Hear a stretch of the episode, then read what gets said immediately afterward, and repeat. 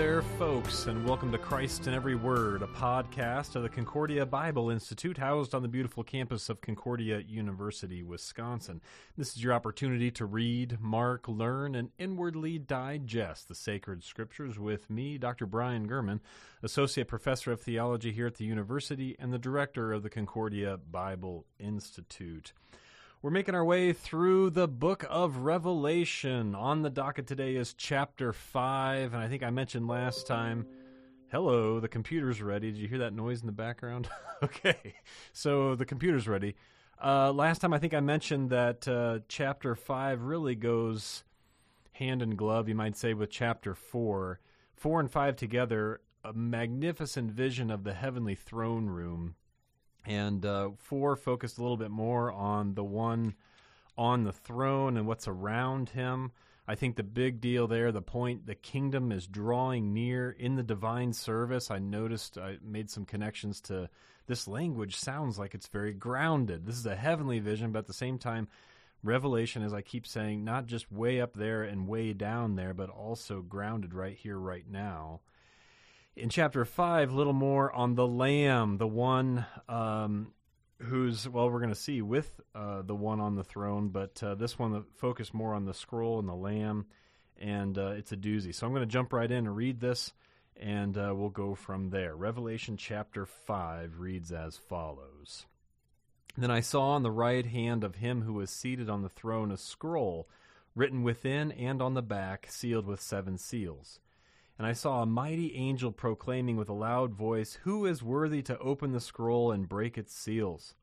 And no one in heaven or on earth or under the earth was able to open the scroll or to look into it. And I began to weep loudly because no one was found worthy to open the scroll or to look into it. And one of the elders said to me, Weep no more. Behold, the lion of the tribe of Judah, the root of David, has conquered, so that he can open the scroll and its seven seals. And between the throne and the four living creatures and among the elders I saw a lamb standing, as though it had been slain, with seven horns and with seven eyes, which are the seven spirits of God sent out into all the world. And he went and took the scroll from the right hand of him who was seated on the throne. And when he had taken the scroll, the four living creatures and the twenty four elders fell down before the Lamb, each holding a harp and golden bowls full of incense, which are the prayers of the saints.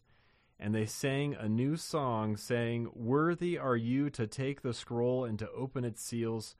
For you were slain, and by your blood you ransomed people for God from every tribe and language and people and nation, and you have made them a kingdom and priests to our God, and they shall reign on the earth. Then I looked, and I heard around the throne and the living creatures and the elders the voice of many angels, numbering myriads of myriads and thousands of thousands, saying with a loud voice, Worthy is the Lamb who was slain to receive power and wealth and wisdom and might and honor and glory and blessing. And I heard every creature in heaven and on earth and under the earth and in the sea and all that is in them, saying, To him who sits on the throne and to the Lamb, be blessing and glory and honor and might forever and ever. And the four living creatures said, Amen. And the elders fell down and worshiped. All righty. So there we have the text of Revelation 5. Anything uh, else that comes to mind, uh, keep this in the center of it, and that is this lamb is central to how our God rules his entire creation. It's a magnificent scene, and this slain lamb is right at the center of it. So we've had the throne in chapter 4. Now we are going to have more focus on this scroll and the lamb in chapter 5. I love the language at the start of this. The right hand of him who is seated at the throne. Again, anybody who's anybody, first century Christianity, you're going to hear this language of right hand of him who sits on the throne, who's at the right hand of God, and that is his son. And so, in the right hand, this is an amazing thing, right? In chapter 1, the Son of Man in his right hand holds the churches, and the one who sits on the throne in his right hand holds this scroll uh, that's very important for this. And you get the sense then that it's like, boy, the one who sits on the throne sits at his right hand. He acts through the one at his right hand, which is Jesus. This lamb, he's got the scroll, which is also at his right hand. Jesus as what? The scroll or the word made flesh. And then that scroll made flesh, if you will, is what? Holding in his right hand the church. So we're in good hands. Pun intended. A scroll written within and on the back. Literally, it's um, it's what? Yeah, within and behind or on the back, which brings to mind a couple things. Well, first of all, is the fact that we're working with a scroll, literally a biblion, a book, a Bible. Um, before this, we've had that word only in the intro for write this, what you you know see John in a book.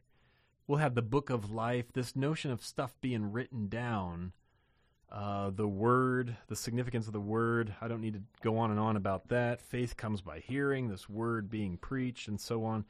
So in the hand is a scroll, a book. I just love the language, especially because of the divine service. We have, of course, the book, the good book, the Bible, the Biblion, right now, and we pray and uh, long for that to be opened up to us all the time, which is exactly what this lamb is going to do. So again, this is this is a magnificent scene with this lamb, but also this happens every Sunday. A holy, sacred book with writing on it uh, being opened up by those who stand in the stead and by the command of the Lamb. The writing on the front and the back kind of brings to mind the Ten Commandments. We're told that also. So the ark, this kind of special dwelling place of God, is I mean, God, where's God? He's everywhere, and yet He's present in His Word in a very unique way. And so this scroll written on the front and on the back, I think, kind of signals toward that. Uh, sealed with seven seals. This is going to be a really big um, God is present in His Word as His Word goes forth. Sealed with seven seals. This is a really, really important word in Revelation, this business of being sealed. Uh, we'll have seven seals here.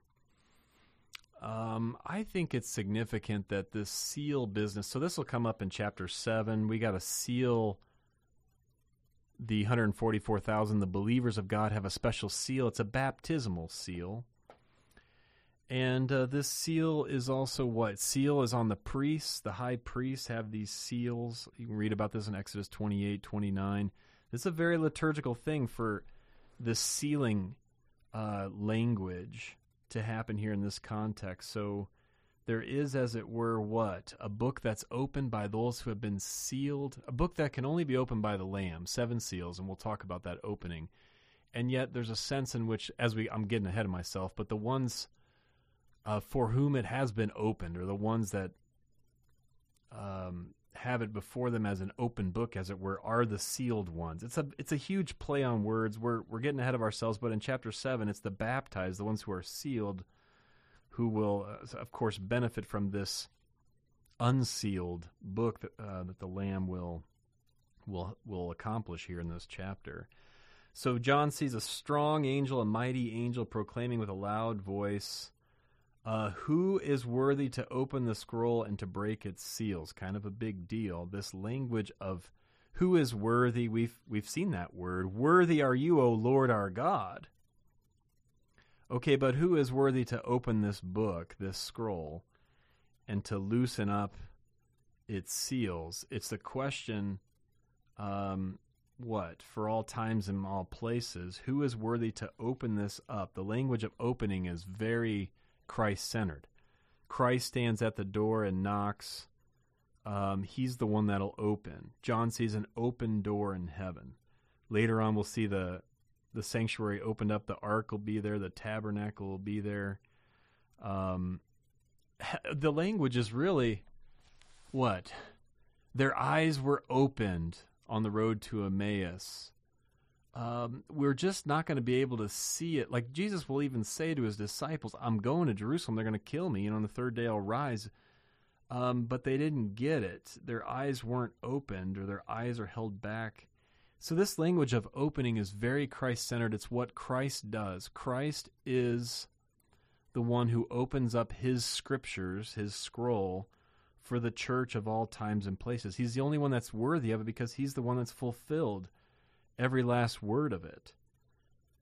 And so that's the question that's before us. And the reality for the broken humanity is what John reports then. No one in heaven or on earth or under the earth was able to, not even in heaven, was able to open the scroll or look into it. And I began and I and I wept greatly, the Greek says, because no one was worthy found to open the found worthy to open the scroll uh, or to look into it. That is the position of a sinful humanity, realizing that this is a closed book to us. Uh, that this is ultimately this is a book unlike any other book, and its content is made accessible to us, opened up to us by the one who fulfills it, by the one who is its very content. brings me uh, to think of the very first verse of Revelation, the apocalypse, apocalypse of Jesus Christ. That is both he is both the content of this and the one through whom or by whom the content is opened up. And without that word of life, we weep greatly. We mourn as those who have no hope.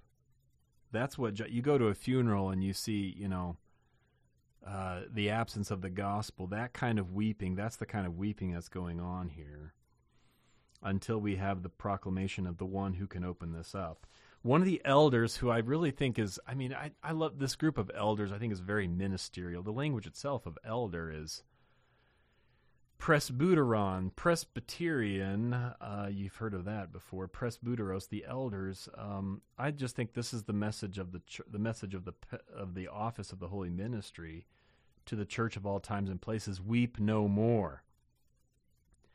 Do not weep.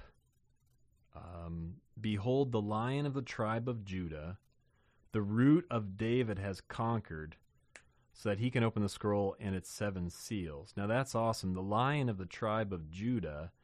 Now that goes way back to like Genesis language Judah and lion, the 12 sons of Jacob. One of them is Judah. Through him, through Judah, the Messiah will come. So lion, and then root of David. Now that's hundreds of years later, David so we're being told two things one, lion and root. Uh, root, think like Isaiah 11, a root from the stump of Jesse, this root of David. Um, I love this language of he grew up like a root out of dry ground. That's suffering servant. So all of a sudden you have this like lion from the tribe of Judah, lion, roaring, strength, Judah, Genesis, way old school, and then root of David, the root out of dry ground, the Messiah through David put together here. So you have like the law and the prophets, you might say, put together here, has conquered. He can open the scroll, and between the throne, when John looks, he sees what? A lamb standing as though it had been slain. Now, think about what has happened. With seven horns and seven eyes, John hears the lion of the tribe of Judah, the root of David, is conquered. He turns and he sees a crucified lamb. This is absolutely huge in how Revelation works. We saw this already in chapter 1. Word first, then seeing. This is the life of the church. We get the word first, but soon we now we see in a mirror dimly, Paul says but we will see clearly. All right, John sees, he turns, he hears the lion in the tribe of Judah, he sees a lamb slain. Okay, and this is the reality of the thing. Um, in your eyes, the cross is what? Foolishness, uh, Paul would say, or a stumbling block. And yet, this is the very wisdom and power of God. So the lamb standing is what? I mean, that's not a lion, that's a lamb. He is this powerful one from the tribe of Judah, root of David, is known most clearly by his role as a lamb slain. And yet, standing, think resurrection, with seven horns, an instrument of power, full power. Wait, Christ crucified as the power of God? Wait, the Lamb slain as the power of God? Absolutely. And with seven eyes, which are the seven spirits of God sent out into all the earth. That's because Christ sends the Spirit. I'll send you the Helper, the Counselor, the Spirit, who will point to the slain Lamb and preach the slain Lamb and bring to remembrance everything that the slain Lamb has, has said. And this is totally, again, the office of the ministry. This is uh, sent out into all the earth. That's where the Spirit is active. We're, wherever and whenever the slain lamb is being proclaimed, there also is the Holy Spirit working in and with and under that word to bring about faith when and where He pleases. Very cool stuff. We got to stop for a break, but we'll be right back. We'll be back in just a moment to the Concordia Bible Institute podcast. In the meantime, I'd like to have you consider this question. What is most important in higher education? How do you prioritize all the knowledge to be gained at an institution of higher learning? Concordia University, Wisconsin, located on the shores of Lake Michigan in Mequon, Wisconsin, just north of Milwaukee, is an institution that is committed to excellence in learning, but at the same time realizes that excellence in itself is insufficient without development in vocation. We believe that God works through our vocations, our callings, in order to serve the needs of those around us. The mission statement of Concordia University puts it this way Concordia University, Wisconsin is a Lutheran higher education community committed to helping students develop in mind, body, and spirit for service to Christ in the church and the world. You can learn more about the over 70 programs offered at Concordia by visiting the website www.cuw.edu. And if you're benefiting from our Christ in Every Word podcasts, I encourage you to support this ministry by mentioning it to others and by offering your monetary support. Please consider supporting the Concordia Bible Institute by going to our website, www.concordiabible.org, and clicking on the Contribute page. And now, back to the podcast.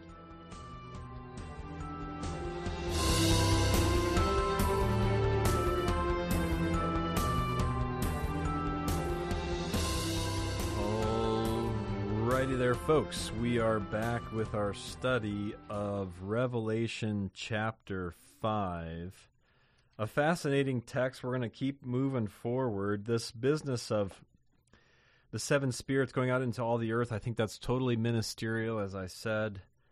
The word being proclaimed about the slain lamb, this as the scroll is, as the word is opened up as the Spirit works through it, as it's preached throughout in, uh, all the earth, uh, then there is life and salvation. Weep no more, John is told. He went and took the scroll from the right hand of him who was seated on the throne, which is an amazing. This is the one who it's his initiative, takes it from the right hand. Again, all this language of right hand. I don't think anybody would have missed it. It's in the creeds he ascended to sit at the right hand of God the Father Almighty. From thence he will come to judge the living and the dead. Uh, this is how our Lord, it's not just some fancy, beautiful vision in heaven. This is how our Lord works, our triune God works for the salvation of people. Right hand, opening up of the word, and so on. This again is happening every Lord's day when the word is opened by the ones who preach about that Word made flesh, uh, who stand in, instead, in his stead and by his command. Okay, whenever or when he had taken that scroll, the four living creatures, which I take again, uh, stands for like the whole created order. Listen more again on chapter 4. And the 24 elders, which is like, that's the ministerium right there fall down before the Lamb. Now, last time it was what? Before the throne in chapter 4. Now it's before the Lamb. So you get this the divinity of the Lamb, okay, is coming to the fore here. They fall down.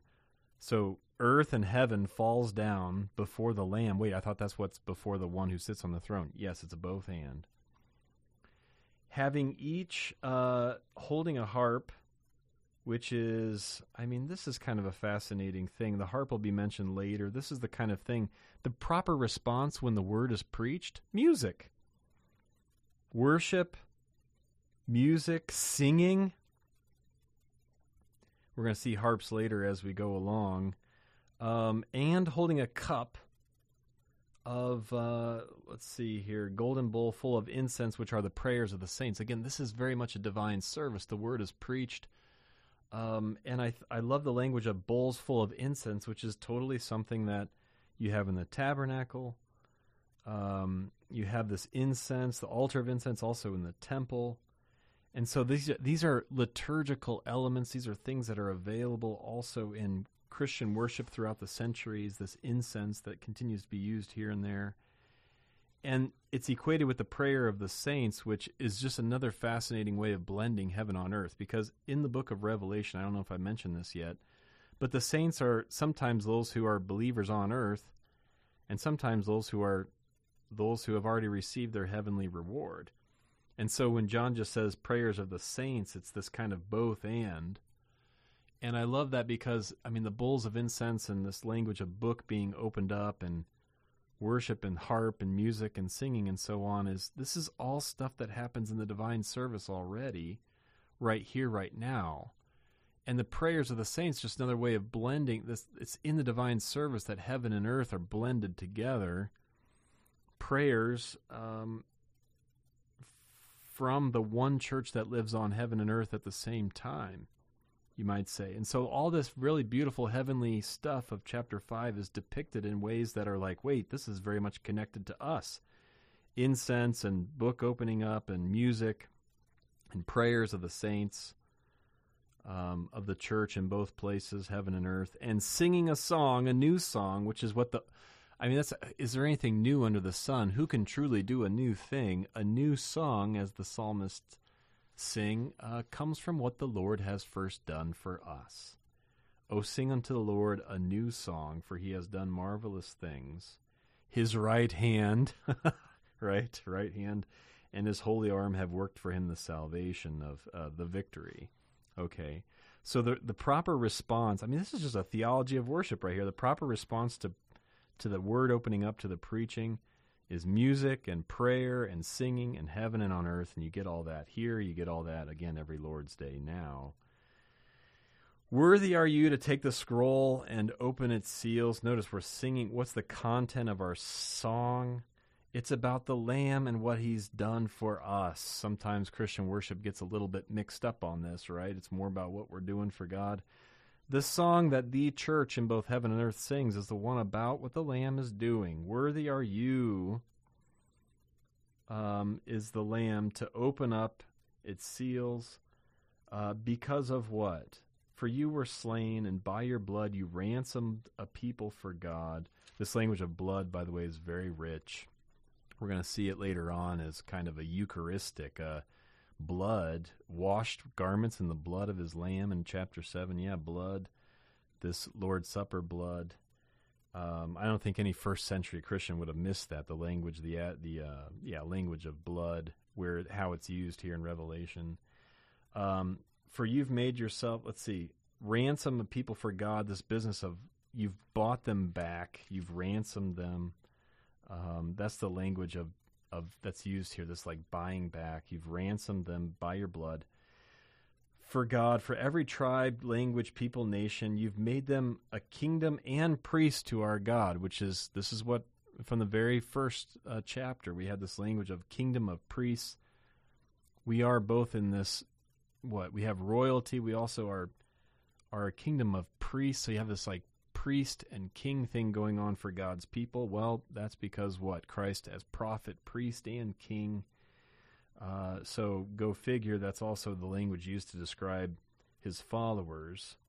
Then I looked and I heard around the throne, and by the way, they'll reign on earth. And I love the language of, like, this is heaven and earth singing about the current reign on earth you might not look at, I mean, you look at the empty pews and you look at the church and you might think it's not all that great. And yet, this is exactly how the Lord chooses to reign. He reigns in his crucified lamb on earth right now when that blood goes forth, when the word is opened up. singing and so on. That's how he reigns, even right here, right now. And that's also how his people reign. They reign, verse 10, on the earth. Right here, right now, the church reigns. It is victorious, even when, you know, the six o'clock news makes it look like the downright opposite. Then I looked and I heard around the throne, the living creatures and the elders, a voice of many angels, myriads of myriads, thousands of thousands, saying with a loud voice, Worthy is the Lamb who was slain to receive uh, power and wealth and wisdom and might and honor and glory and blessing. There are some churches that have this in their divine service settings. We even sing this hymn. Uh, especially around Easter time, some churches. This is the thing about it. Some people have even argued that this hymn worthy is the lamb these things this is already what was being sung in christian worship in the first century and then john's just kind of you know kind of borrowing as it were in an inspired way like this is already what's being sung or here's john sees this and then it's the christian church quickly borrows like hey this is what we need to be singing there's kind of a i wonder uh, a fluidity some would argue between the two uh, and I heard every creature in heaven and on earth and under the earth and the sea and all that is in them saying, To him who sits on the throne and to the Lamb. Do you see what happened? It's like chapter four. The one. It's all about the one who sits on the throne. Now it's to the one who sits on the throne and to the Lamb. You see, this is a very Trinitarian book. We had the Spirit mentioned earlier in several ways. This is like the Athanasian Creed of the of the Bible. Um, I'll say more about that as we go along uh, to receive blessing and honor and glory and dominion, uh, ages and ages. And uh, the four living creatures, all the created order say, Amen, what you said. And the elders fell down and worshiped, which is an amazing, like this earth and heaven group started the whole thing back in verse 8. And yet there is this responsive nature on behalf of the entire created order and all the office of the ministry. It's like, you know, again, we saw this in, in chapter four. The liturgy is a back and forth kind of thing pastor to people, people to pastor. Now you got the choir to people, people to choir. And now you have this, you know, this back and forth antiphonal singing and speaking and so on. Well, that's the same thing that happens at a cosmic level with between heaven and earth. Um, this back and forth, what you said, amen. That's a in response to what you've said, we say amen. And sometimes it'll be the church on earth cues something up and everything in heaven says amen. And we'll see that in chapter 7. So throughout the book of Revelation, there is this antiphonal, this back and forth between earth and heaven. I just think it's beautiful. It's very glorious. We think sometimes, you know, I, my uh, my loved ones who have died, are they watching over me and all these sorts of things and these questions and so on. Well, here's what you got to know according to Revelation. I mean, you queue up a divine service, you find yourself in the house of worship on the Lord's day. Um, there, you, you're going to have some back and forth with the church militant, the church triumphant, back and forth, the ones who have gone before us. Um, you cue that up, and you're going to hear Amen, and they're going to sing, and we're going to say Amen, and we're going to sing, and they're going to say Amen, and and on and on. Great stuff. That's all the time we have for this particular podcast. But uh, hey, stay tuned. We're going to keep pressing on with Revelation chapter 6 next time. It'll be fun. The mission of the Concordia Bible Institute is to provide Christ centered Bible instruction from distinguished experts who teach Christ in every word of the Old and New Testaments to strengthen faith and spread belief in the one true God. Again, if you benefit from this podcast series, I encourage you to consider supporting the Bible Institute by going to our website, www.concordiabible.org and clicking on our contribute page. Until next time, my friends, I'm Dr. Brian German, wishing you all God's blessings in Christ Jesus our Lord.